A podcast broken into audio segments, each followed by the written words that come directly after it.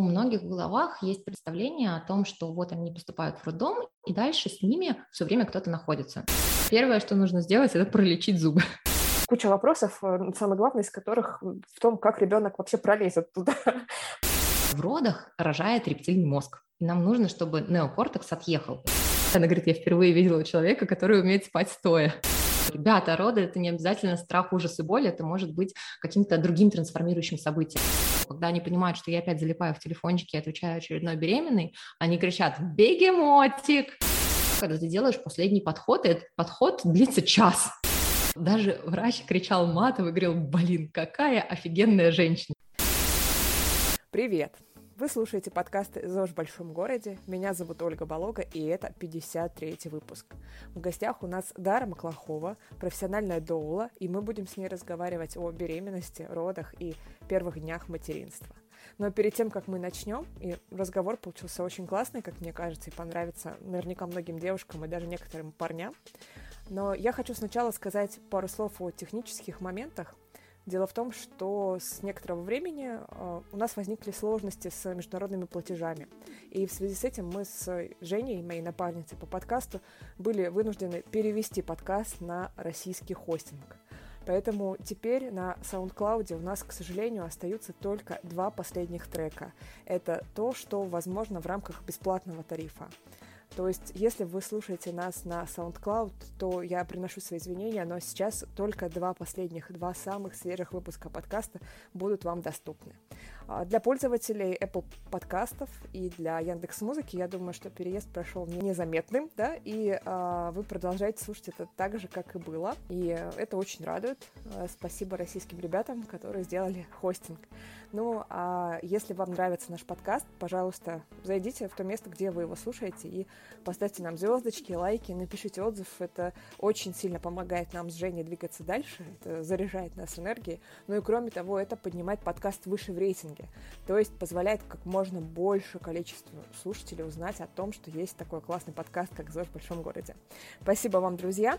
А мы переходим к нашему разговору с Дарой. Дара, привет! Спасибо, что заглянула к нам в гости. Привет, я очень рада тебя видеть и слышать. Э, давай начну с вопроса тогда по поводу сна. Удалось ли тебе сегодня поспать? Как прошла твоя ночь и твой день, твои полдня? Вообще прекрасно, если честно. Я ожидала, что я уеду на роды, но нет, они затормозились, поэтому я прекрасно выспалась и вот порадовалась, что наша запись не перенеслась второй раз. Ну да, бывает такое нечасто, у тебя, как я понимаю. Давай сейчас дойдем до этого тоже. Я всегда вначале прошу своих гостей, чтобы они а, немножко рассказали о себе и особенно о том, в каких проектах они сейчас задействованы. А, даю тебе слово, скажи, пожалуйста, как ты обычно представляешься, про какие свои проекты ты упоминаешь? Прям очень сложный вопрос, на самом деле, потому что э, из э, всех профессий как будто бы я вырастаю, и сейчас у меня как раз этап перехода на что-то новое. Но привет, меня зовут Дара, у меня двое детей, муж и лабрадор. Я пожила в разных странах и городах, ну и вот вернулась в родной Питер, и сейчас я занимаюсь вообще доульством, то есть я сопровождаю роды. А, помимо этого я работаю как а, массажист э, и занимаюсь послеродовым восстановлением женщин и а, массажем беременных. И сейчас я больше упор делаю на психотерапии, потому что по третьему образованию я еще перинатальный психолог и, соответственно, занимаюсь еще и этой стезей. Вот если коротко, то, наверное, так по третьему образованию, то есть у тебя есть еще два раза и два, да? Там поделись, что там было первое и второе. Э, по первому образованию я физик-лазерщик. Э, я занималась э, усиленно этой историей, но, к сожалению, у нас в стране можно работать по специальности только если ты работаешь на военных. Я не хотела так, не хотела подписку о невыезде, поэтому я решила, что я ухожу оттуда, чтобы нормально зарабатывать. И поэтому по первой специальности я не работаю. А по второй специальности это как раз-таки про массаж, да, то есть я занимаюсь этим. Ну, а третья – это уже психология психотерапии. Слушай, а вот это слово «доула», которое для меня стало совершенно новым. Я вот буквально года полтора, ну, может быть, два назад его узнала, и мне кажется, что первый раз я его узнала, это как раз когда я читала про тебя. То есть я просто увидела, что у тебя написано «профессиональная доула», и я думаю, так, стоп, что-то из этого мне непонятно. Откуда оно взялось, что это за слово такое, и ну, оно действительно какое-то новое да, в нашем а, лексиконе, или это уже там давно существующая тема, которая просто недавно начала так, набирать обороты вот в России? Ну, если коротко, то вообще доула – это служанка с греческого переводится, и в целом это тот человек, который обеспечивает комфорт в родах. То есть, э, ну, женщины же никогда сами не рожали в одиночестве, да, всегда с ними кто-то рядом был. И в целом именно термин доула, по-моему, ввели в что-то 1976, по-моему, году один из антропологов, который вот исследовал как раз эту тему. Э, и в России, ну, вот именно это движение стало набирать мощь, ну, наверное, где-то с 2015 года. То есть до этого это было такое что-то, ну, не то чтобы полуподпольное, да, но э, как слово это еще не звучало. Сейчас э, доул э, используют и в роддомах, то есть да, есть э, специалисты, которые устроены в роддоме и работают как доулы, и есть индивидуальные доулы, которые сопровождают во всех роддомах, а не только в каком-то конкретном выбранном, где они устроены. Вот. И, если говорить о самом термине, то, наверное, это идет из США, а потом это распространилось на Европу, ну и потихоньку пришло в Россию. Перед тем, как мы начнем обсуждать немножко вот про доульство, расскажи, правильно говорю, вот слово доульство так говорят? То... Да, да? конечно. А, расскажи, пожалуйста, а как ты к этому пришла? Ну, ты мать твоих детей, это понятно. То есть это, наверное, пришло к тебе после первых родов? Может, может, может, может быть такое? А, очень часто женщины приходят в сопровождение родов, в доульство, да, с когда у них рождается первый малыш, потому что они настолько потрясены этим опытом, что они хотят им делиться с окружающими и говорить, что, ребята, роды – это не обязательно страх, ужас и боль, это может быть каким-то другим трансформирующим событием, может быть радостным событием, да. И, но э, моя история, она немножко другая, потому что я училась в женской школе, э, и у нас была специфичная, скажем так, школа, э, где мы писали работы на город, то есть каждый год мы выбирали какую-то тему и, соответственно, о ней писали. И так сложилось, что последние там четыре года я все время брала какие-то медицинские темы и э, про диабет, про плаценты, вот все в таком духе. И, соответственно, моя база научная была на основе института Отто в Питере. Это такой университет, где, соответственно, занимаются родовспоможением. И мы там писали работы, и мне это было очень интересно. Но в последний момент я свернула на физику и ушла в физику. То есть в целом меня это всегда интересовало. Э, как-то работая уже глубоко и зарабатывая приличные деньги, я очень сильно устала, и под Новый год у нас был как раз самый сезон, мы сидели в общем чатике с моими коллегами и говорили о том, что, боже, как мы все задолбались, и э, мой директор такой финансовый сказал, ой, вот если бы все бросить, я бы пошла цветочницей работать, бухгалтер сказал, о, а я бы помидоры продавала, я такая, о, а я бы акушеркой пошла работать, и как бы, ну, мы просто посмеялись, а я через два дня такая задумалась, боже, а почему я про это сказала? Почему не платьюшки шить? Почему именно роды? Что меня туда тянуло? У меня еще не было ребенка на тот момент. И м- с тех пор я задумалась, а потом, когда работа меня достала совсем в конец, эм, мы посоветовались с мужем, он сказал, слушай, ну, если ты хочешь, то давай, уходи, меняй все. И, соответственно, я оставила вот э, работу, на которой зарабатывала приличные деньги и погрузилась полностью в совершенно новый мир э, сопровождений, родов, э, тем более, что в тот момент я не жила еще в России, я жила в Таиланде, и э, проходила все обучение сначала удаленно, а потом ездила сертификацию уже сдавать в другие страны. Вот как-то так. Слушай, а куда ты пошла? Ну вот ты решила, начинаю новую профессиональную жизнь, да? Но у нас где-то учат доул, да? Какая-то есть, не знаю, школа, институт, курсы, что это такое? И что за сертификация дальше, почему в других странах? А, смотри, есть э, сертифицированные доулы, есть несертифицированные. То есть в целом э, это не та история, где нужно получать э, базовое медицинское, например, образование, потому что у доулы не должно быть медицинского образования. То есть это не обязательная история, это, наверное, даже хуже, потому что они, они глубже смотрят в предмет и могут найти более волнуются, короче говоря, в моменте, если они думают, что что-то идет не так. И поэтому есть профессиональные доулы, а есть те, кто просто решил ими стать, да, то есть вот э, это такая безоценочная поддержка, принятие на протяжении всех родов, там, части беременности, еще после родовой период, то есть женщина в целом может прийти и сказать, так, ребят, я доул, я, типа, у меня нет никакого образования, но я готова, типа, вас сопровождать. И э, некоторые в этом хороши, то есть никакого образования, возможно, у них и нет, но у них есть достаточный опыт, и они достаточно этичны, да, в том, что они делают.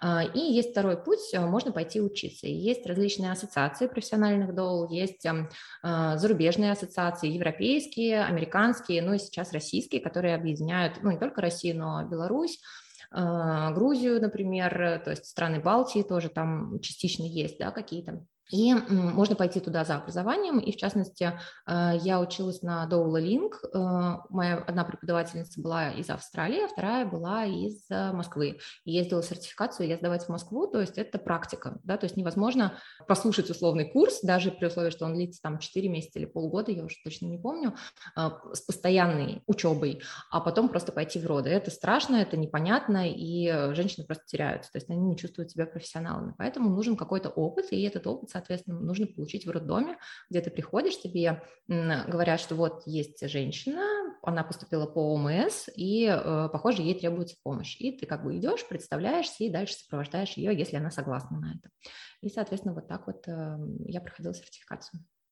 А, то есть получается, что мы уже так подходим к вопросу, что делает Доула и в чем заключается вся эта история. То есть получается, что это больше такая поддержка психологическая, эмоциональная, какая-то физическая, такая, физическая, да, массажи э, различные, да. А, мне очень хочется, чтобы ты рассказала про то, чем а, отличается доула от акушерки, потому что ведь в родах есть и акушерка, и доула, и там врач, да, если есть это я так уже сейчас такая э, почувствовала себя как человек с опытом рождения одного ребенка, у которого практически не присутствовал врач, просто за, ну так скажем, ненадобностью, да, вот, то есть в чем заключается вот эта работа доула, и что будешь делать ты, и что получит женщина, которая, а, ну, допустим, уже эта история про ОМС, да, которая сказала, да, да, я хочу, мне нужна поддержка. Угу. Ну, давай начнем несколько с конца. А, у многих в головах есть представление о том, что вот они поступают в роддом, и дальше с ними все время кто-то находится. Но это не так. Вообще есть такая история, как протоколы, и врач, например, обычно заходит раз в три часа, если все идет хорошо. Да? То есть если вообще все замечательно, то акушерка передает ему все данные о женщине, то есть как у нее КТГ, как там раскрытие идет, и все в таком духе, и врач принимает стратегические решения. То есть по факту он отвечает за патологию. И если все идет хорошо, то все идет хорошо. И врач может прийти только на роды, посмотреть, как, как бы прошло все, да, если там нужно ушить э, какие-то разрывчики, если они есть. А, акушерка отвечает за физиологические роды, да, то есть все, что идет по плану, так как задумано природой. И она по протоколу, опять же, заходит где-то раз в час. То есть никто рядом сидеть обычно не должен. Это только э, остается на откуп акушерки, если она хочет э, да, посидеть рядом, помочь дышать, да, как-то настроить женщину и ну, оказывать ей какую-то еще психологическую поддержку. А, что касается доул, то, во-первых, мы знакомимся с женщинами еще на этапе беременности обычно, да, то есть нет такого, что вот э, типа три дня до родов я беру тебя, да, пойдем со мной в роды. Но это очень редкий вариант, когда какой-то форс-мажор.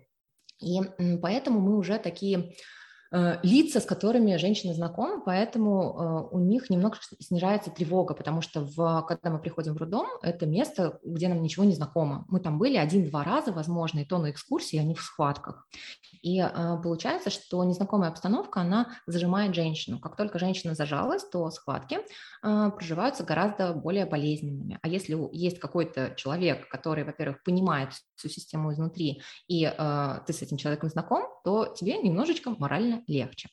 А, и еще здесь история о том, что доула беспрерывно находится с женщиной. То есть на этапе, может быть, дома, да, например, когда мы понимаем, что еще только-только все начинается, и, соответственно, потом мы выдвигаемся в роддом, дальше в роддоме, и дальше два часа после, и потом доула тоже остается на связи. То есть если у женщины есть какие-то вопросы а, по, не знаю, с ГВ что-то связанное, с грудным скармливанием, с пупочком, там она волнуется, да, то есть снять какие-то тревоги, подсказать по ее состоянию, по состоянию ребенка, направить ее к специалистам, если это требуется. То есть это все остается на доуле, а не на акушерке. Акушерка занимается медицинской составляющей вопроса, да, то есть постановка катетера, снятие КТГ, измерение давления, да, там, измерение температуры, осмотры, что угодно. То есть вот это вот ее вотчина, где она м, специалист. Доула не делает никаких медицинских осмотров и не назначает препараты, не отменяет препараты. То есть ничего такого она не делает, это не ее компетенция. Если она такое делает, она не этичный специалист, можно пожаловаться на нее в этическую комиссию, и Доули настучат по голове, а то и лишат ее всех привилегий. Да? Поэтому это главное, наверное, отличие. И а, было еще исследование а, по поводу поддержки в родах в целом, да, то есть в целом хорошая акушерка, она будет оказывать психологическую поддержку, и это здорово, классная акушерка в родах, это прям золотые руки, серьезно, но история была в том, что когда проводили это исследование, это метаанализ был, а, что пробовали акушерок, чтобы они на протяжении всего периода были с женщинами, то есть никуда не отлучались, пробовали э, прерывистую поддержку, да, то есть когда акушерка там, например, заходит э, на какое-то время, потом уходит.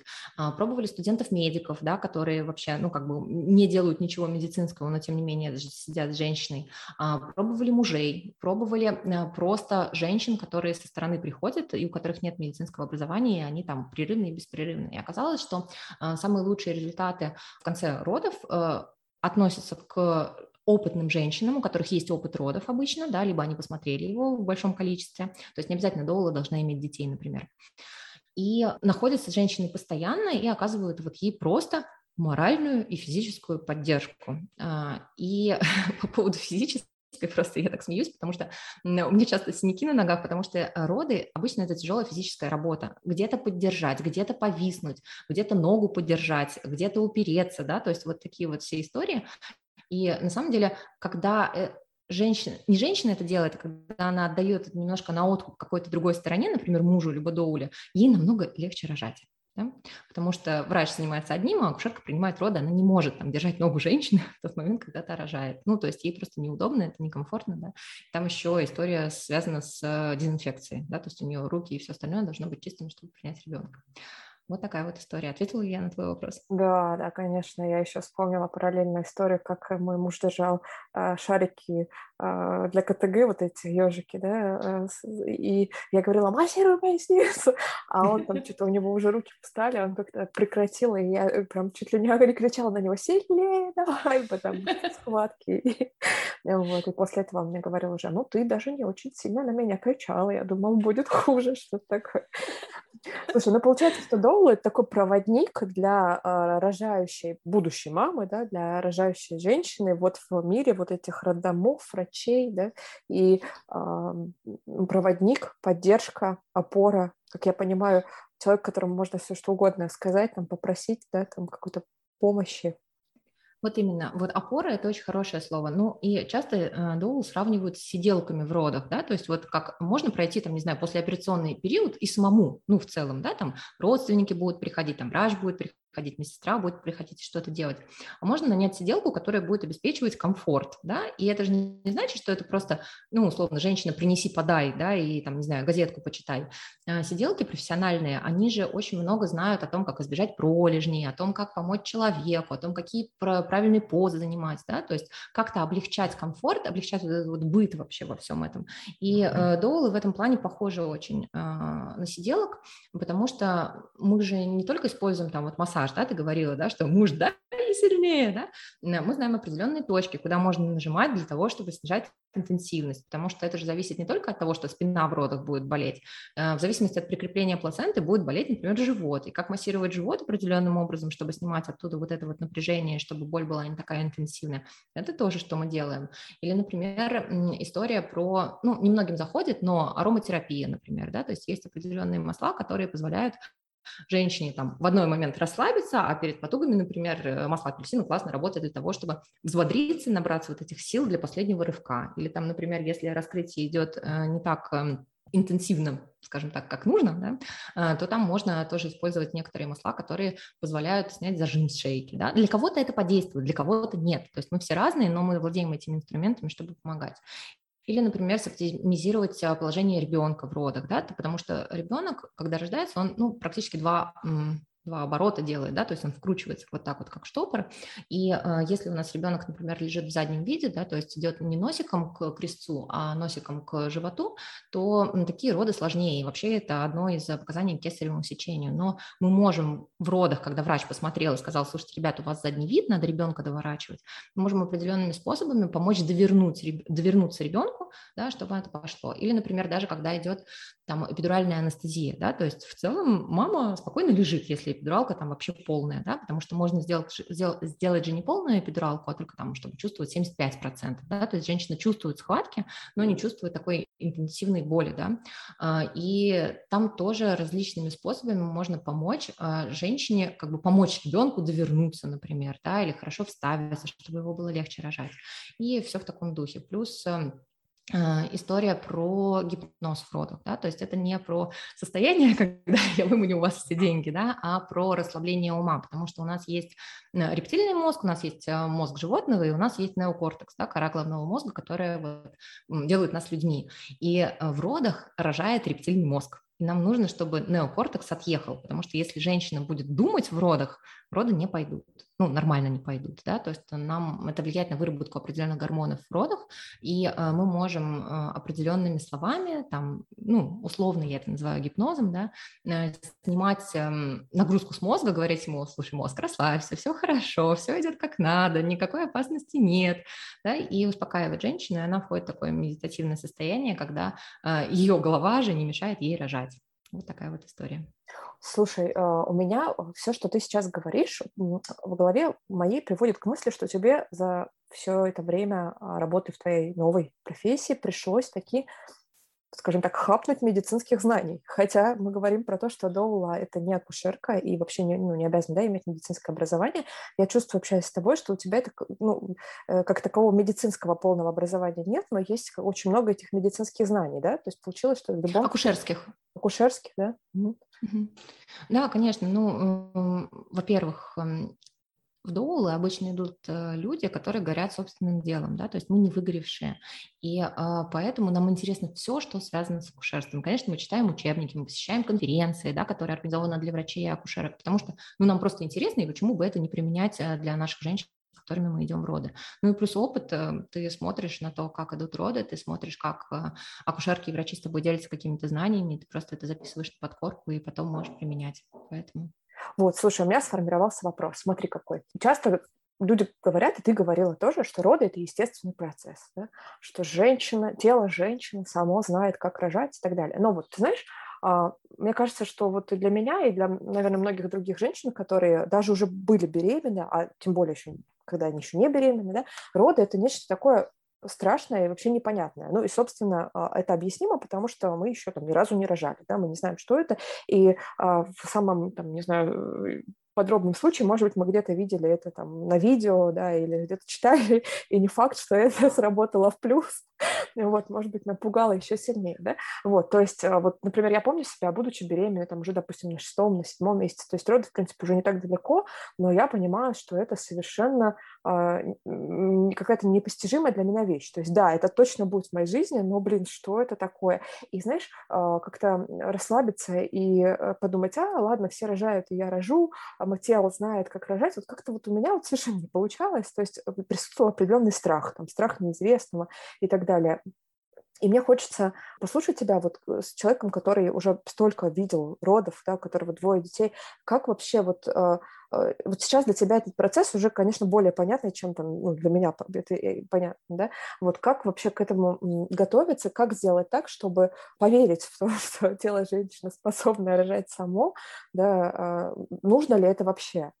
Вот ну, такое, такая вера. Я сейчас mm-hmm. немножко для наших слушателей прям чуть-чуть а, поясню. Просто мы с э, Дарой а, познакомились так плотно уже во время моей беременности, потому что ты вела для меня подготовку к родам. Да? Вот я человек, который все пропускает через голову, там, аналитик такой, вот все через мозг. А мне было важно понимать, что будет происходить. То есть мне, чтобы настроиться, нужно было понимать, что будет буквально вот там по шагам, да? как я приеду в роддом, кто там, что там, зачем, что будет э, происходить и так далее. Поскольку у меня знаний было ноль, то мне пришлось полностью все это там, выяснять и для себя всю картинку в голове выстраивать. Мне вот, наверное, это помогает. Но в целом, мне кажется, что ваша работа, она такая очень сложная, потому что сталкиваешься с женщиной, которая, ну, реально ни разу еще не рожала, например, да, и предстоит столько всего объяснить, столько всего рассказать, еще и не напугать, а наоборот подготовить. Я что здесь хочу начать, откуда? О том, что на самом деле это вот бич современности, да, потому что когда мы жили не нуклеарными семьями, да, то есть у нас не только мама, папа, да, и будущий ребенок, но там бабушки, сестры, дяди, да, то есть и э, женщины не сталкиваются, вот роды, привет, ну все рожали, я рожу, да, это на самом деле плохая техника идти вот по этому пути, все рожали, я рожу, потому что у женщин, которые рожали до нас, у них было представление о том, что такое роды, Понятное дело, что рожали обычно не дома, а в банях, например, да, и все равно там видела, как старшая сестра там схватки проживает, а когда там уже все ближе к рождению ребенка, да, та, там могла, она там могла в баню уйти вместе с повитухой, с акушеркой, не знаю, с мамой, еще с кем-то, да, э, но э, это не воспринималось как что-то ужасное, да, потому что у нас там схватки даже тренировочные, когда начинаются, мы такие, «А, блин, что это случилось, почему у меня живот каменный стал, да, то есть мы зажимаемся, нам страшно, мы не понимаем, это нормально, либо ненормально. А, вот раньше такого не было, поэтому и в поле рожали, да, и вот вся вот эта вот история, да, о которой ты говоришь. Сейчас нужно готовиться, потому что если мы идем ну, на шару, да, то есть все рожали, и я рожу, то обычно ничего хорошего с этим не получится, потому что будет влиять наш мозг, потому что он будет говорить, блин, что-то мне больно, как с этим справиться, мы все умрем, да, то есть, ну, как мы реагируем на боль, да, что-то вот у нас, не знаю, кольнуло в боку, мы такие, и зажались. Когда мы зажимаемся, то э, боль усиливается, да, и поэтому нам лучше, нужно выдохнуть и продышать.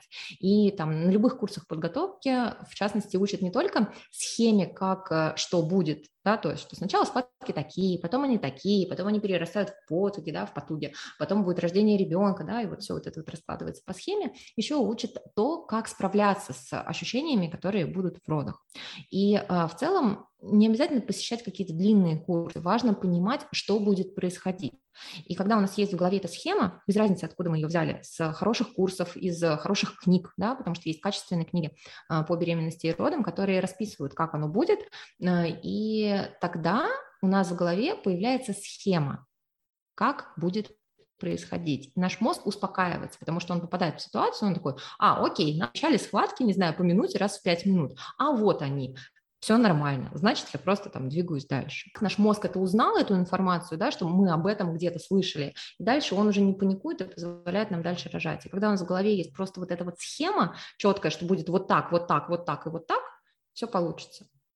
У меня одна девушка, мы с ней все никак не могли договориться на подготовку к родам, и она просто взяла и посмотрела видео у меня с канала, оно там длится минут 50, и она его законспектировала, и потом по нему прекрасно родила. То есть в целом всю информацию о родах можно дать вот за такой период, если просто э, подойти к ней качественно, да, то есть не просто прослушать что-то, а разобрать для себя в голове, уложить, и когда у нас есть какая-то схема в голове, потому что кто-то аудиал, кто-то визуал, да, кто-то кинестетик, ему нужно тогда посещать курсы подготовки к родам, чтобы щупать это, да, чтобы понимать, понимать, вот, что будет вот так вот, да, что там, типа, шейка вот такая, условно, да, там говорю, что ощущения такие, болеть будет здесь, то есть человек потрогал, и он понимает, что, окей, я столкнусь с этим, я буду это знать, и, соответственно, в родах он выдаст просто на 5 с плюсом все если все идет физиологично. А если есть какая-то патология, то, соответственно, ее уже будет корректировать врач, и назначение будет исполнять акушерка. И тогда это уже другой вопрос. А, и здесь э, тоже как бы зарыта собака условно. А, зачем мы можем быть полезны в родах? А, потому что часто у персонала нет времени на то, чтобы объяснять женщине, что с ней происходит, да, почему там вкалывается такой-то препарат или еще что-то, или почему такое предлагается. Женщина в ужасе, она просто не понимает, все вроде шло хорошо, да, а тут мне что-то предлагают сделать, не знаю, там пузырь проколоть. И э, доулы, например, нужны для того, чтобы переводить с медицинского на человеческий. Да, то есть объяснять, зачем это, почему так, а, и ну, как бы, да, предоставлять информацию. И, кстати говоря, Часто бытует такой миф о том, что доул, во-первых, путают с духовными акушерками. Это совершенно не так. Мы не принимаем роды, мы их только сопровождаем. А вторая история о том, что как будто бы доула будет склонять к какому-то естественному исходу, да, то есть ни за что не ставим эпидуралку или ни за что не уезжаем на кесарево. Это, конечно, бред, то есть мы такого не делаем, мы абсолютно безоценочны. То есть если женщина хочет эпидуралку, да вперед, я ей расскажу о том, что вот это будет ставиться так, вот это вот так, вот здесь могут быть, там, не знаю, упасть давление, поэтому нам нужно это учитывать, этот фактор, да, если у тебя там низкое давление, то об этом сказать, и вот такие вот сведения нужно будет предоставить анестезиологу, чтобы женщина была готова к этому. То есть мы не будем склонять склонять на какую-то сторону. Мы всегда безоценочно даем информацию, и женщина сама уже выбирает, что ей ближе, что угу. она хочет, как она Хорошо. чувствует. А чем доула лучше, чем муж или подружка в родах, например? Э, ну, давай отталкиваться от мужа, да. Во-первых, ничем не лучше.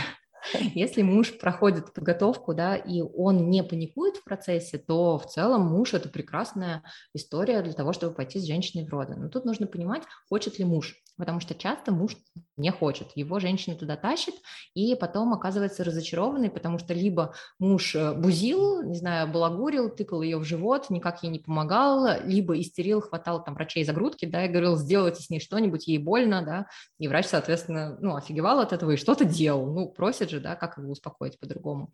А, либо женщина не получает той поддержки, которую хочет, то есть у меня, например, приходили женщины на закрытие родов, и они говорили, боже мой, муж меня эм, ну, не то чтобы ругала в родах, но говорила, да ты чего, да нормально все, да давай проживай, да не больно это, все окей, да, то есть вот такая вот история, то есть немножко про обесценивание. И, конечно, для женщины это потом становится травмой.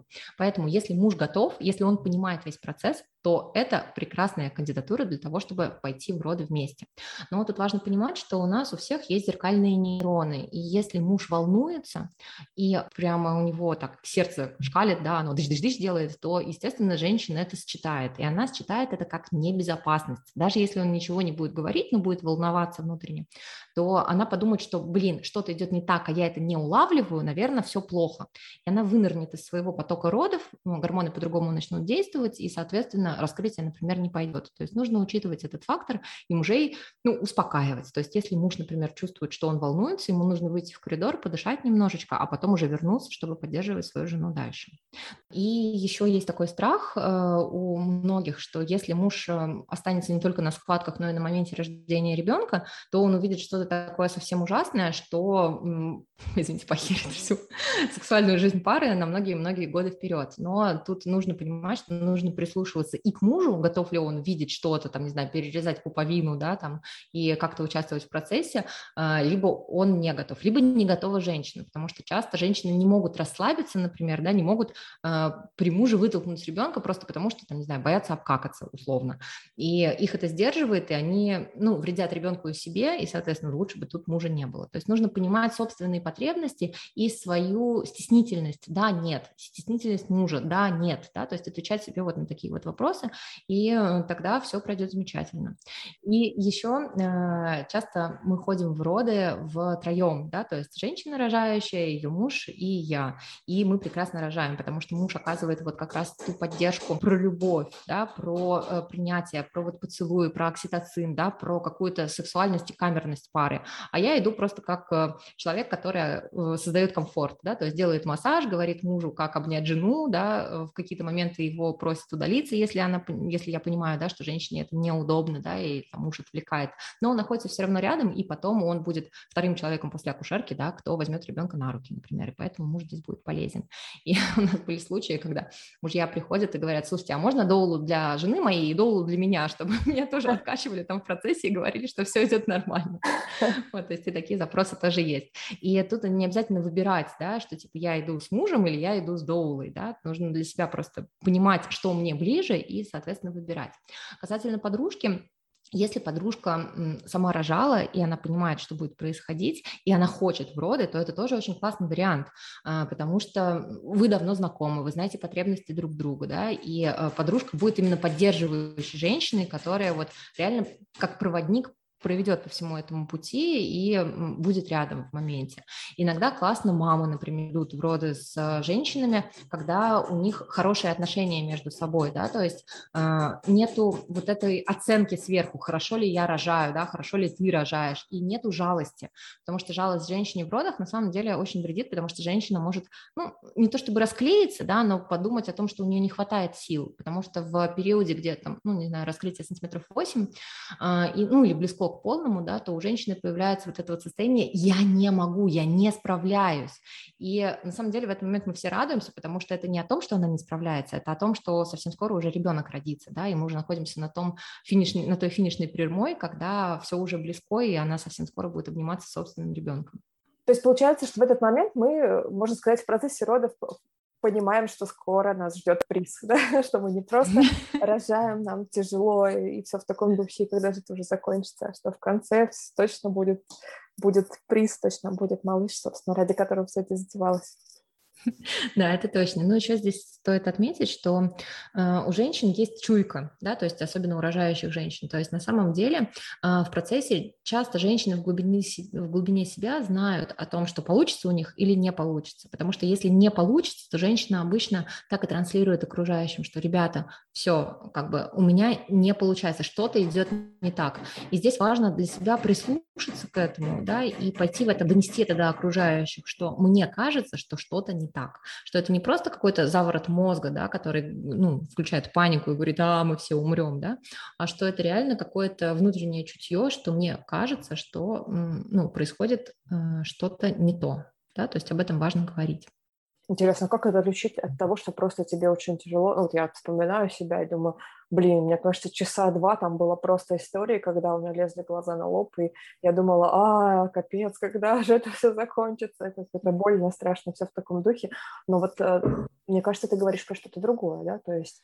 Да, тут понимание а, того, что вот когда это больно, страшно, да, как ты говоришь, что типа, блин, когда это закончится, а, это история про то, что внутренние силы есть, да, но раскрытие уже хорошее, вот встреча с малышом уже близка, а вот эта вот чуйка, она включается обычно, ну, в середине родов, скажем так, да, что женщина понимает, что что-то не так. Либо это включается уже там, когда вот это вот состояние, вот, как ты говоришь, да, глаза на лоб, что уже, ну, часа четыре оно длится. Вот если это так, то вот это чуйка. Угу. А Слушай, если это часа два, то все, все окей. Ты знаешь, я сейчас поняла, когда сказала, что слово страшно вообще неправильно я сказала. То есть вот я сейчас а, тоже проживаю какой-то а, вспоминая свой опыт про прошлый уже теперь, да, я понимаю, что страшно мне вообще не было. И а, залог этого как раз то, что я знала, что происходит. Да, было больно, но не было страшно. Угу. Вот видишь, как здорово, да? Что страшно. на самом деле, угу. да, твой мозг э, был заточен под то, что ты понимала, что происходит, и поэтому он не включал вот эту вот панику. Было мощно, было прямо на грани. Да, такое Прямо. возможно. Угу. Да, да, да, что это реально, ну, можно воспринимать как, когда ты дохнешь на тренировке, да, когда ты делаешь последний подход, и этот подход длится час, ну да. да, когда ты из последних сил выжимаешь. Ну вот, то есть это на грани, да, когда вот такие вот роды, они не всегда такие, кстати говоря, да, то есть бывает э, полегче, особенно когда ребенок поменьше, например, да, бывает вообще влет, когда это вторые роды, например, они обычно, ну, идут довольно просто, потому что организм уже проходил по этому пути, он знает, как это, и, э, ну, мы просто отдаемся на волю гормонов, да, и они, по сути, делают свое дело, а мы просто чувствуем тело. И очень часто запрос, кстати, от женщин, что когда мы идем там во вторые, в третьи роды, они говорят, ну, слушайте, я первого ребенка родила, но я как будто бы не поняла, как это произошло. Да, было непросто, но как будто бы я этого не прочувствовала. я хочу сейчас вот полностью прочувствовать, как это было. А, и это вот запрос на вторые роды, например, да, и, соответственно, мы углубляемся в тело, и мы идем за потребностями тела. Ух Мы просто действуем так, как э, ну, нам говорят. Например, там а, частая история, когда мы идем там не на врача, а по ОМС, например, что женщину, не знаю, положили на КТГ, да, говорят, что вот нужно писать КТГ. И э, женщина лежит, но на самом деле, возможно, ей хочется, не знаю, встать на четвереньки, например, в этот момент, потому что если лежать на боку или на спине, ей вообще никак не комфортно. И в целом она может это сделать, просто нужно, чтобы датчики ну, держались, да, чтобы кто-то их держал, например, чтобы они не съезжали, чтобы КТГ писалось. И это идти как раз за потребностями тела. А что хочет мое тело, а как оно хочет сейчас, чтобы э, роды произошли легче. Да? То есть вот такой вот запрос может быть. Так, э, давай, знаешь, как с тобой сейчас э, поговорим. Мне хочется сделать какой-то такой экспресс, что ли, чек-лист, даже не знаю, а, про то, вот, а, что нужно делать, если впереди планируешь рождение малыша. Вот смотри, я сейчас перед глазами вижу прям твой сайт, в котором есть такой раздел, называется «Подготовка к зачатию». Да? Вот представим себе, что молодая пара или не очень молодая вот у меня, например, не поворачивается сказать язык про нас с мужем, что мы молодая пара, потому что на момент рождения первого ребенка мне было уже почти 34 года. Вот, ну, пара, некая пара, да, она решила родить ребенка. И вот а, подготовка к зачатию, что бы это могло значить? То есть что нужно знать, на что обратить внимание паре, которая, ну вот еще, она не беременна, да, но они уже к этому готовы какие-то основные пункты обозначь, пожалуйста. И вот дальше такой следующий блок а, для э, женщины, которая уже беременна, что нужно вот э, в плане подготовки к родам. Не, не надо, конечно, сейчас про всю подготовку к родам, mm-hmm. просто на что обратить внимание. Mm-hmm. Ну смотри, первое, что нужно сделать, это пролечить зубы. Потому что в беременности после родов зубы будут сыпаться, поэтому должно быть вот прям крепкое здоровье, чтобы мы понимали, что ничего у нас не отвалится в процессе вынашивания беременности и потом в послеродовом периоде, потому что все-таки это не слабая такая нагрузка на организм.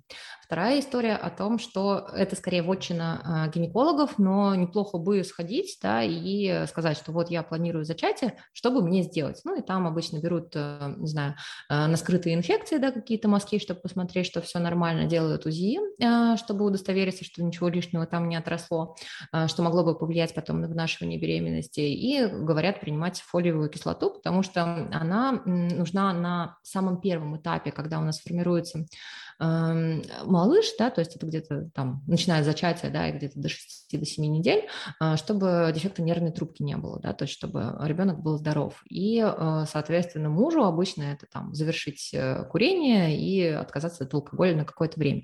Это ну, скажем так, самые классные условия, которые можно сделать. Вообще, в целом, у меня на сайте вот про подготовку к зачатию это скорее История для женщин, которых не получается зачать. Да, обычно нас дают на зачатие где-то год, да, чтобы пара пробовала незащищенный секс и как бы смотрела, что у них получается, не получается. И если там за год ничего не произошло, то тогда уже стоит показаться, например, гинекологу и начать какие-то исследования. И э, для тех пар, которые там проходят ЭКО, например, да, то есть в целом есть некоторые техники работы с головой и работы с телом, чтобы повысить фертильность. Вот э, мало, кстати, кто знает, что у женщины, у каждой индивидуально есть есть примерно два месяца в году, когда они, когда их фертильность э, повышена, скажем так, да, и часто женщины, которые рождают, рожают там двух детей, у них, э, у детей обычно разница там в месяц, например, да, они вот так вот разбросаны по, гор, по, по, по году, да, и у каждой женщины это своя, какая, свой какие-то, свои какие-то месяцы. И после того, как вы начали пробовать, вы отслеживаете этот момент, получается, не получается, некоторые пытаются, например, зачать, но делают это из серии, ну вот сейчас вот зачнем ребенка, да, и секс как обязательство. И, конечно же, ни мужчине это не доставляет удовольствия, и женщина тоже зажата. Когда мы зажаты, когда мы в напряжении ожидаем, типа, получилось, не получилось, у нас на самом деле может пройти такая история, как спазм э, матки, да, то есть она будет, ну, в тонусе, скажем так, и прикрепиться к плодному яйцу, даже если зачатие случилось, очень тяжело. И поэтому там, возможно, выкидыши, например, которые женщина может даже не заметить, потому что они происходят там, ну, на ранних сроках, когда еще мы можем ожидать месячных, там, например, э, пятая неделя, да, четвертая неделя, и просто что-то выходит. Вот. Когда зачатие случилось, то э, нужно понимать, что обычно на седьмой неделе там женщина бежит в женскую консультацию, и там ей делают УЗИ, чтобы посмотреть, что сердечко бьется, да, что зачатие случилось, что все хорошо, но ставят на учет обычно где-то недели с девятой, скажем так, до этого обычно не ставят. Дальше у женщины она понимает, что она беременна, и она такая, о боги, что делать, да, куда бежать. А, классно бы при подготовке к родам посетить какие-то курсы для беременных. А, здорово бы их выбрать по отзывам, чтобы понимать, а, что они дают какую-то хорошую информацию, вот, чтобы разложить по полочкам в голове, чтобы мозг как раз-таки не пугался. Третья история – это по поводу выбора места для родов. И обычно с этим сложно, но есть, например, бесплатные встречи для беременных, которые проводят, ну, доулы те же самые, да, то есть когда вы можете прийти, озвучить какие-то свои пожелания, что вы хотите, и вам подберут э, там УМС либо контракт, да, какого-то врача, и плюс тут еще э, зависит от анамнеза беременных, да, то есть у кого-то беременность проходит вообще в лед, и никаких отклонений нет, а у кого-то там вылезает ГСД, например, да, или там, не знаю, была травма копчика, или ребенок сидит на попе, да, то есть роды в тазовом прилежании, и это совершенно разные истории, есть врачи, которые и роддома, которые на этом специализируются, или, например, у женщины какие-то проблемы с сердцем, да, например, или с кровью, и это специализированные роддома, которые за это отвечают, и где работают специалисты, которые по профилю могут вам э, ну, больше подсказать да, и больше дать в процессе чтобы еще да, сказать такое, что когда вы понимаете, что э, вы прошли курсы, да, там обычно еще дают информацию о том, что нужно для рождения ребенка. Да, то есть э, у всех кроватки, коляски, еще там что-то. На самом деле это не обязательная история, для каждой женщины она будет своя. Есть какой-то минимум, который нужно закупить э, и тоже потратить на это время. И часто женщины, которые э, первый раз рожают, они думают, что, боже, это какая-то, э, это как второе высшее образование получить, то есть столько информации, столько выборов, что голова просто взрывается вот э, классно бы поставить это эм, на это отдельное время, да, то есть понимать, что это не просто я там между делом, пока, не знаю, ем еду, да, когда завтракаю, да, или ужинаю, я серфю в интернете и что-то читаю, да, а посвятить этому прямо какое-то выделенное время, чтобы разобраться в том, что вам конкретно нужно, потому что есть много приблуд, которые в целом не понадобятся никак. И после того, как вы выбрали роддом, выбрали курсы подготовки к родам, прошли их головой, да, то есть донесли их до собственного мозга, а, вы ждете родов. И а, важно здесь еще проговорить такую историю про то, что будет после родов, потому что мы э, ставим себе какую-то точку, что вот рождение ребенка это какой-то апофеоз всей истории, да, то есть вот такой вот э, точка, э, а за ней тишина, то есть никто не знает, что будет дальше. А, и классно бы проложить эту э, дорожку дальше, да, то есть понять, окей, у меня ребенок, я его родила, что с ним дальше делать, да, то есть как за ним ухаживать, как э, вообще реагировать на плач, как успокаивать, кто мне будет обеспечивать быт, потому что есть еще такая история, как послеродовое восстановление, и это примерно 40 дней, пока, ну, там, 6 недель, да, пока у нас еще выходит послеродовое выделение, и э, женщина в этот момент очень уязвима. Во-первых, у нее идет настройка гормонов очень сильная, потому что беременность завершена, и там просто гормоны скачут, и женщину может бросать из истерик в апатичное состояние, и вообще непонятно, что с ней происходит. А вторая история со всей семьей, как вот системой, да, потому что для мужа же тоже это какое-то событие, что-то изменилось, у него не просто там жена, которую он любит, холит или лелеет, да, а еще какой-то э, маленький сверточек, который требует внимания, и все внимание уделяется ему, а не мужу. И он тоже по-своему это проживает и переживает. И на установку всей системы, стабилизацию ее уходит где-то месяца три. И здесь очень часто возникают разные конфликты. И вот важно все свои ожидания с мужем проговорить, да, что может не быть времени тупо сходить зубы почистить или допить э, кофе свой теплым, да, то есть такое возможно. И это будет еще довольно долгое время, пока вы не стабилизируете всю систему, не настроите быт и не выйдете на новый этап. Плюс приготовление еды, уборка квартиры, какая-то помощь. Очень частая история, что бабушки, например, готовы помогать, да, и они такие прибегают, ну давай, чем тебе помочь, давай я подержу ребенка, давай я останусь с тобой жить, а женщина не хочет отдавать собственного ребенка, потому что она хочет с ней быть в контакте, с ним в контакте быть, но при этом у нее не закрыта там еда не приготовлена, пол не мыт, да, там, не знаю, покупки какие-то не сделаны. И классно бы понимать, что я готова отдать вот конкретно вот это вот, да, делегировать другому человеку. Что это будет за человек? Возможно, это будет не какой-то человек из семьи, а это будет сторонний человек, там, не знаю, какая-то уборщица, да, клининговая компания, какой-то заказ еды, не знаю, послеродовая доула, потому что такие тоже существуют, то есть женщины, которые приходят к вам в дом и помогают э, понять, как ухаживать за младенцем, настроить конкретно вас и закрыть какие-то бытовые нужды. Например, когда я в Нидерландах сопровождала, то там а, послеродовая доула включена в страховку, да, то есть там есть э, два сеанса послеродовой доулы, которая приходит, готовит еду, объясняет, как э, взаимодействовать с ребенком, отвечает на какие-то вопросы, и она еще, кстати, находится в контакте с акушеркой, которая принимала роды, чтобы, если э, послеродовая доула замечает, что с женщиной творится что-то не так, да, то есть, например, она замечает, что есть признаки послеродовой депрессии, то она акушерке об этом скажет, и акушерка уже э, будет дальше разбираться с этой ситуацией, потому что, ну, как бы это профилактика вот как раз э, после родовой депрессии, чтобы женщина не вышла в окно, потому что так тоже бывает. И об этом мало, кстати, говорят, но на самом деле послеродовая депрессия по статистике есть у каждой четвертой или пятой женщины, да, то есть это довольно частая история. Да, ты знаешь, я вот сейчас сижу, киваю, этого никто не видит, но я киваю. А я киваю, этого не слышно в подкасте, а я вот хочу все-таки кивание, да, как-то подсветить, что ли. Вот, я прям сижу, киваю, да. Вот ты знаешь, когда Женя Галенко, это моя напарница по подкасту э, и человек, который отвечает за монтаж и вообще всю техническую обработку выпусков, и которая будет, конечно же, слушать и монтировать вот все то, что мы с тобой сейчас раз... Э, обсуждаем, да, вот, она мать двоих малышей, двоих сыновей. И после того, как она родила первого малыша, она написала пост в Инстаграме, который у меня лежит сохраненных, про то, как прошли роды. И я помню, mm-hmm. что этот пост, я прям читала его. Я читала его тогда, когда она его родила, потом я читала, когда была беременна, потом я его читала через пару недель после того, как сама родила. Mm-hmm. В общем, несколько раз я его читала. И ты знаешь, этот пост заканчивался фразой а, про то, что а, ну, потом я поняла, что роды, э, как бы это все фигня, типа роды — это еще цветочки, а ягодки-то впереди.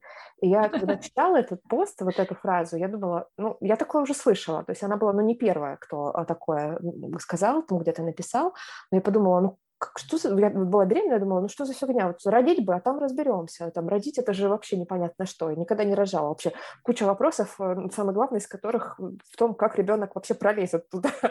ну вот, это место, да? Вот. А как бы если он уже родился, то все, я вот он, вот я, все нормально, все понятно. Э, прорвемся, главное родить. И я вот, знаешь, а вот с такой фразой, как бы я этот пост э, читала, будучи беременной, а потом я такая родила и такая читаю и думаю, а, блин, вот что что имелось в виду-то, оказывается. Там реально, оказывается, есть ягодки. Самая первая из которых для меня лично была это недосып. И вот я сейчас, эм, если среди наших слушателей и слушательниц есть э, те, кто ждут малыша, то я прям хочу тоже сказать, что, ребята, готовьтесь к тому, что будет после родов, потому что там, ну, реально же надо и готовить, и в туалет сходить, и помыться, и за ребенком поухаживать, и вот это все ложится на нашу маленькую, как мы с тобой, да, вначале говорили, маленькую семью, обычно состоящую mm-hmm. из мамы и папы, да, и там хорошо, если есть кто-то еще на подхвате. Я прям, ты знаешь, вот пока мы с тобой разговаривали, я нашла кусок э, из книжки про сон ребенка, в котором прям есть такой раздел, что у нас огромное ожидание в плане стиля жизни с маленьким ребенком. Ну, серии, что вот социальные сети создают иллюзию, вот я читаю прям, да, создают иллюзию, что абсолютно нормально не менять свой ритм жизни только потому, что в семье родился ребенок. Там красивые фото в Инстаграме, мама непринужденно позирует в купальнике 42 размера, успевает в спортзал на курсы английского, там мужу романтический ужин, тра-ля-ля, да, вот. И тут дальше автор пишет про то, что большинство молодых мам вообще остаются а, ну, в семье с одним добытчиком, то есть ну, они не работают, да, папа весь день на работе, там каждая сем... вторая семья страдает от недосыпа. Вот, и ключевая фраза – это нормально, потом вам станет легче, но сейчас вы в режиме выживания. То есть там еще, да, режим выживания внезапно возникает, но как бы, это неплохо, к этому надо просто подготовиться.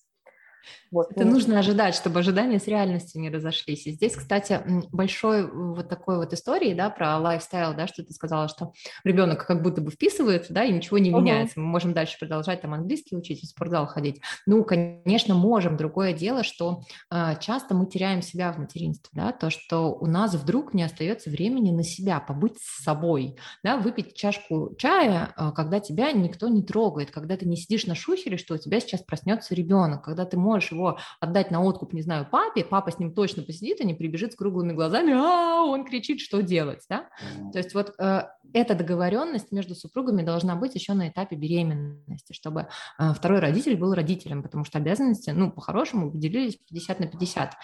И даже когда у нас есть какая-то работа, то мы же от нее отдыхаем, да, то есть у нас нет такого, что мы 8 часов вот так беспрерывно работаем. На самом деле там, ну, при классной продуктивности часов 6, скажем так, да, все равно есть отключение, там, не знаю, инстаграмчики залипнуть, да, или сообщения какие-то прочитать то в моменте, когда появляется ребенок, и мы за ним, за него беспокоимся, то есть это не та работа, которую мы можем как-то отринуть, да, отключиться от нее, когда мы в пятницу вечером пришли и там дальше занимаемся своими делами, а мы включены, это как, не знаю, как когда животное болеет, например, да, для тех, у кого пока нет детей, и э, ты его свозил в ветеринарку, привез, и вроде с ним все нормально, но ты продолжаешь постоянно за ним следить, а все ли с ним нормально. Да, и вот такая вот постоянная напряженность, она ну, у родителей первых детей, ну, первые месяца три точно, у некоторых еще и дальше. То есть бывает история, когда женщина говорит, боже, я постоянно просыпаюсь и слушаю, дышит ли мой ребенок. Да, то есть я просыпаюсь от этого, даже если есть время для сна, даже если ребенок спит нормально, да, а у женщины срабатывает вот такая вот сигнальная система. То есть нужно понимать, что нужно делить с кем-то ответственность, иначе мы вскроемся. И должно быть время на себя обязательно, да, то есть хотя бы 15 минут в день, когда женщина не просто там сидит, свой чай пьет, а когда, когда она выходит из квартиры и просто ножками, не знаю, доходит до магазина, булку хлеба покупает, да, то есть э, какой-то вот такой момент должен быть, чтобы не потерять себя в этом, иначе женщине потом просто неинтересно будет ничего. И э, третья мысль, наверное, которую я хочу здесь донести, о том, что все чувства нормальны. Если женщина хочет в какой-то момент э, ну, условно, выкинуть ребенка из окна, да, то это не значит, что она хочет этого сделать, это значит, что у нее э, большой недосып, большое чувство злости, э, потерянности, вот э, того, что она как будто бы не, не сама она, да, то есть что-то как будто бы меняется. И важно здесь не осуждать себя. У всех матерей есть такие чувства. Даже если э, мы себе в этом не признаемся, на самом деле у каждого есть усталость от ребенка, потому что мы находимся с ним 24 на 7. Важно просто признавать эти чувства, говорить себе о том, что, блин, ну, похоже, надо выдохнуть, похоже, нужно как-то организовать себе помощь, чтобы выжить, потому что бывает непросто. Ты знаешь, я хочу в этом месте спросить тебя, что привело тебя в психологию, психотерапию? Как ты к этому пришла и э, куда ты движешься вот сейчас в этом направлении? У меня, как всегда, все шиворот на выворот. Потому что изначально, а, когда я пришла в доульство, я такая думаю, окей, сопровождение родов. Но как бы нужно понимать, что когда я уходила с прошлой должности, чтобы пойти в доульство, а, я нормально зарабатывала. Доульством часто много не заработать, потому что это же мы не берем, например, больше четырех сопровождений в месяц, чтобы роды не накладывались, потому что планировать, когда будут роды, невозможная история. И эм, если мы наберем больше, то, соответственно, никак. У нас есть какая-то сумма контракта, и э, никогда простым сопровождением не заработать тех денег, чтобы выйти на какой-то уровень, который был до этого. А часто, кстати, в доульство приходят женщины, которые состоялись, да, то есть, э, ну, вот практически всех моих коллег по два высших образования как минимум, плюс они занимаются доульством. И э, потому что мы идем сюда, ну, от души, да, то есть а, по призванию. Нам здесь классно, и мы от этого кайфуем. Но э, это такая отправная точка, когда ты понимаешь, что тебе нужно заниматься чем-то еще, и ты в постоянных обучениях. То есть только денег, сколько я вложила в обучение, э, мне страшно сейчас посчитать. Но в частности, я пошла в историю про э, закрытие родов, да, то есть есть такая практика, и мне она очень откликалась, когда я ее училась, и в частности там есть э, физическая составляющая и психологическая. И психологическая, ну, когда тебя обучают, тебе просто дают условно одну технику, и ты по ней фигачишь. Но понятное дело, что так не будет работать, то, что не будет глубинной работы. Поэтому приходилось разбираться, а что чувствует женщина, какие истории родов существуют, а как взаимодействовать с травмой. Потому что, помимо всего прочего, вот, например, у нас в Ассоциации профессиональных дол у нас есть э, повышение квалификации, то есть мы работаем с тяжелыми темами перинатальных утрат, да, то есть это выкидыши, аборты, это история, когда э, ребенок болен, например, да, и маме приходится делать, э, ну, приживание беременности, это история с малышами, которые умирают в родах, например, да, и мы такие роды сопровождаем бесплатно, но готов ли ты сталкиваться с травмой? Я была готова, поэтому я в это шла, и э, тем самым набирала себе опыта, как бывает. И отталкиваясь уже от этого, вырабатывая какие-то свои схемы, э, ища материалы, я поняла, что меня просто затягивает туда, и что мне это очень интересно, и поэтому стала копать дальше. Ну и со временем получила образование перинатального психолога, и в это пошла. И сейчас меня немножко отбрасывает не только от перинатальной психологии в какие-то моменты связанные с семьей, с женщиной, с самооценкой, да, то есть вот все, что вокруг. А, потому что на меня повлияла, ну, собственная терапия, да, то есть я туда пошла, например, чтобы разобраться с отношением с отцом. И э, я всегда думала, что, ну, все такие, да, это известная история, что да нет, ну, у всех такие проблемы, все как-то справляются, а ты тут что раскисла, да. А, но, проходя собственную терапию, мне психотерапевт раскрыл глаза, и открылся дивный новый мир, который год, наверное, вот такой вот психотерапии каждую неделю просто поменял мою жизнь на вот просто колоссально, да, то есть э, я там три года назад и я сейчас это абсолютно разные люди. И э, вот та помощь, которую она мне оказала, мой психотерапевт, она мне помогла определиться с тем, а что же мне самой интересно. Потому что, ну вот, когда я только начинала, там спустя, наверное, года два-три, я думала, так, окей, какие у меня есть э, пути развития, там, не знаю, уйти в массаж, да, то есть уйти там в послеродовое восстановление, в массаже беременных, да, делать это вот основной специальностью плюс сопровождать. Или там, например, пойти учиться на акушерку, потому что мне же это интересно, роды же это интересно, я же хочу, вот, чтобы у всех были классные роды, мягкие роды, да, без какой-то акушерской агрессии, без хамства, без того, чего боятся в основном женщины, которые читают истории родов, потому что те, у кого роды прошли хорошо, они обычно не пишут, они заняты своим каким-то делом, там, уходом за младенчиками. А у тех, у кого прошло все, ну, не очень хорошо, они обычно об этом пишут, беременные об этом читают, такие, о боги, что меня ждет, да, то есть они в ужасе. И э, мне хотелось изменить как-то эту систему, да, показать, что роды бывают разными, и можно сделать так, чтобы приход малыша в этот мир был ну, максимально мягким событием, добрым, душевным, когда все радуются. Например, сейчас с теми врачами, что мы сопровождаем, я там часто народы беру тортик, да, то есть э, мы зажигаем там свечку и говорим, что вот, поздравляем вас с рождением малыша, ваш первый да, э, год пошел, условно. Ну, то есть создать из этого праздника, а не просто «ух, родила», да, и э, третий путь был это вот идти в психотерапию, в психологию, да, то есть разбираться глубже в этой теме. И я сделала свой выбор, и мне там теперь интересно.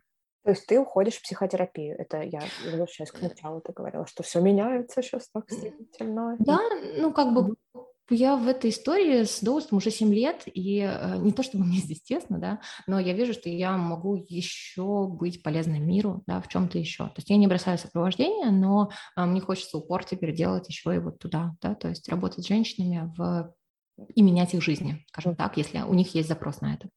Слушай, а ты знаешь, я вот обычно, когда мы уже завершаем запись с нашими гостями, я спрашиваю гостей про их собственный ЗОЖ. Ну, наш же подкаст называется «ЗОЖ в большом городе», про то, как вот mm-hmm. ЗОЖничать, собственно, в большом городе, когда у тебя кроме ЗОЖа еще много-много-много всего другого. Вот, и я обычно пристаю и говорю, Дара, а как ты питаешься? Какой у тебя режим дня? Каким спортом ты занимаешься? Вот, мне очень хочется тебе тоже позадавать вот такого рода вопросы, но я вот, знаешь, наверное, начну с такого какого-то а, самого бытового, что ли. А как ты вообще планируешь свою жизнь и свой день? Ведь в любой момент дня и ночи, обычно ночи, да, а, тебе может кто-нибудь позвонить и сказать, я рожаю, срочно, да? Вот как, как ты вообще в этом живешь? Как, как, как у тебя планы строятся? И э, как, как твой график, режим, сон, не знаю, питание организовано в связи с такой работой? Я сейчас очень громко хочу. потому что я думаю, что подкаст будет слушать мой муж, и он тоже будет громко хохотать. На самом деле, я бы, у меня бы ничего не получилось без поддержки моей семьи, да, то есть мужа, который всегда может подхватить детей, а, и моей мамы, которая готова меня выручить, хотя она работающий человек, да, но она тоже а, как-то помогает мне в процессе знаете, когда, например, муж раньше уезжал в командировки, она могла среди ночи приехать ко мне через полчаса после моего звонка и побыть с детьми, а потом их в садик отвезти. А, но я хочу здесь э, сказать, что у каждого при рождении заложено какое-то количество сил в организме. И так получилось, что у меня этих сил, видимо, больше, чем остальных людей, потому что я действительно могу спать там по 4 часа в день. И у меня тут беременная, с которой мы вот в прошлый четверг рожали, она говорит, я впервые видела человека, который умеет спать стоя. То есть в любой момент я реально могу прикрыть глаза, погрузиться в себя, и в целом я отключаюсь, да, то есть мой мозг, мое тело, оно отдыхает. А, и то же самое с питанием, да, то есть когда я сопровождаю, я могу 24 часа вообще ничего не есть и не пить, да, то есть я просто отключаюсь, я включаюсь в человека, и это не значит, что, типа, если я поем, что-то случится. Нет, просто моя система организма вот устроена так, что в моменте я могу выключиться, а потом, соответственно, добрать это. То же самое со сном, да, то есть я могу мало спать, и потом наверстывать. Пока что это работает, пока что мне там 34 года скоро будет, да, но э, так есть. Э, но в целом вот сейчас, например, э, я поддерживаю свое тело тем, что пошла в спортзал с тренером, э, чтобы не просто там вывозить все довольно дикие нагрузки, если честно, да, физические нагрузки, э, но и поддерживать тело в том состоянии, в котором ему будет хорошо и э, замечательно, да, вообще. И э, здесь еще история про баню, например, да, то, что как бы ни складывалось, я стараюсь раз в месяц побывать в бане, чтобы расслабиться полностью. И история с едой, как оказалось, э, ну, просто пищевые привычки у меня нормальные, да, и я слушаю собственное тело, то есть вряд ли мне захочется чего-нибудь сладенького в час ночи, а, просто потому что я целый день не ела, я слушаю, и оно говорит, слушай, я хочу белка, я ем белок, да, то есть вот когда есть эта тонкая настройка и понимание собственных процессов, а что я хочу, а, оно идет, э, ну, довольно на лайте, то есть я проходила там недавно медкомиссию для волонтерства в роддоме, и мне поставили прекрасную группу здоровья, что я абсолютно здоровый человек. Наверное, пока вот так вот вывожу. Но мне хочется здесь э, сделать акцент на том, что раньше я совсем убивала себя, да, то есть раньше я работала на износ, вот на этот год я ставила даже себе цель о том, чтобы обратить внимание на себя и свои потребности, то есть позволять себе больше там на массаж ходить, э, кушать вкусненькое, да, то, что я хочу, э, как-то спать больше, как-то вообще отдыхать и планировать отдых, потому что в прошлом году, например, я не поехала в отпуск, я ждала родов. Была такая история, что вот я думала, что девочка родит, э, который, с которой мы ждали, да, и я просто возьму билет и полечу.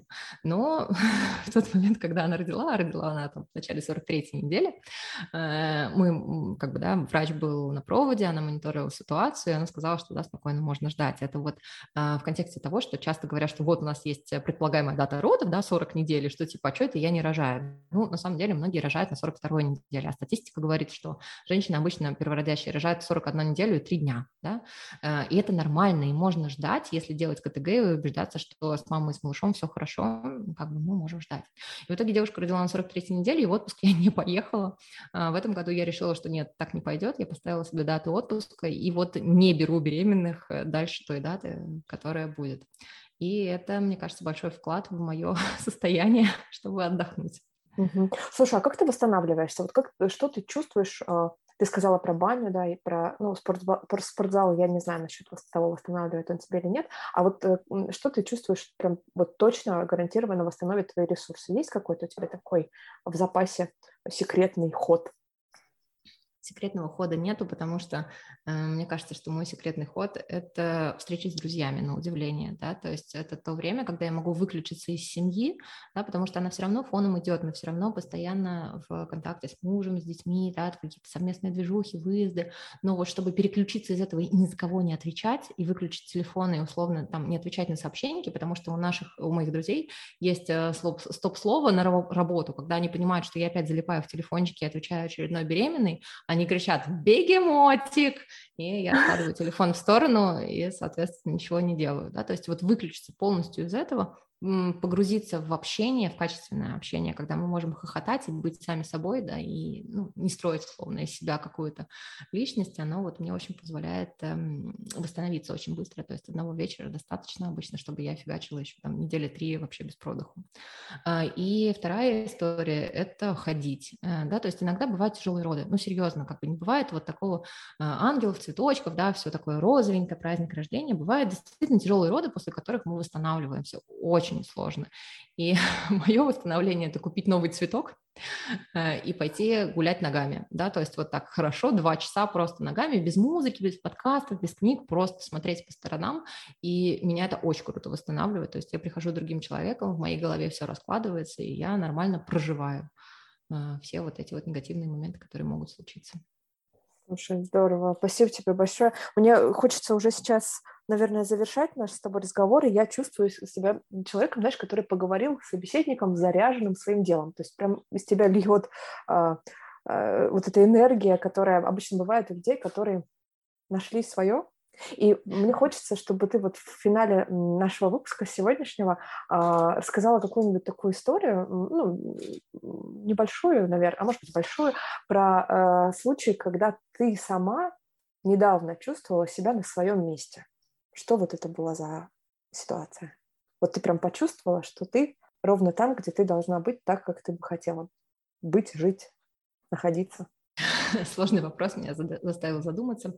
А, ты знаешь, у меня вот в последние две недели были довольно непростые женщины со своими непростыми историями, да, то есть э, был, например, были, например, роды с пятикратным обвитием, когда мы ходили по грани, да, то есть вот э, была, был тяжелый диагноз, было вот это вот пятикратное обвитие, да, там были свои особенности, и э, мы еще хотели родить ровно 8.08, девушка хотела, да, и вот все сложилось идеально, да, то есть вот еще бы чуть-чуть, и не получилось бы, мы бы уехали там на кесарево сечение, еще бы чуть-чуть, и как бы там дальше вот своя какая-то история. Но все сложилось, так, как нужно было. И это был очень долгожданный ребенок, это было там просто, ну, свои особенности. Э, но женщина после этого сказала, слушай, вот если бы не было тебя, ничего бы не получилось. И в этот момент, как бы, я думала, ну, как бы, да, обычная моя реакция о том, что, ну, да нет, на самом деле я тут просто, условно, спинку терла. Но в тот момент я поняла, что действительно бы не сложилось. То есть мои решения в моменте, когда вести, что делать, что говорить, да, вот какие-то такие случаи, а, они позволили этим родам случиться так, как нужно было. И э, тут же еще соседняя история, когда э, приехала девушка из э, другого города, и у нее э, два кесарева было до этого, и она очень хотела родить третьего ребенка э, через естественные родовые пути.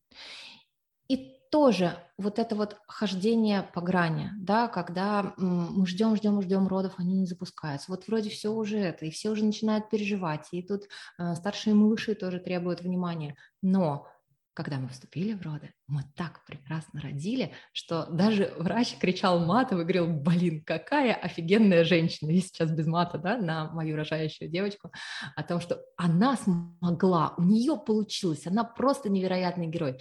Тут я понимаю, что сложить что-то по-другому, да, поедете они в другой роддом, чего что-то, да, выбрать другого человека, оно, скорее всего, бы не сложилось, потому что здесь была какая-то моя роль, и э, я эту роль признаю для себя, да, что я действительно была на своем месте и действительно все получилось так, как нужно было.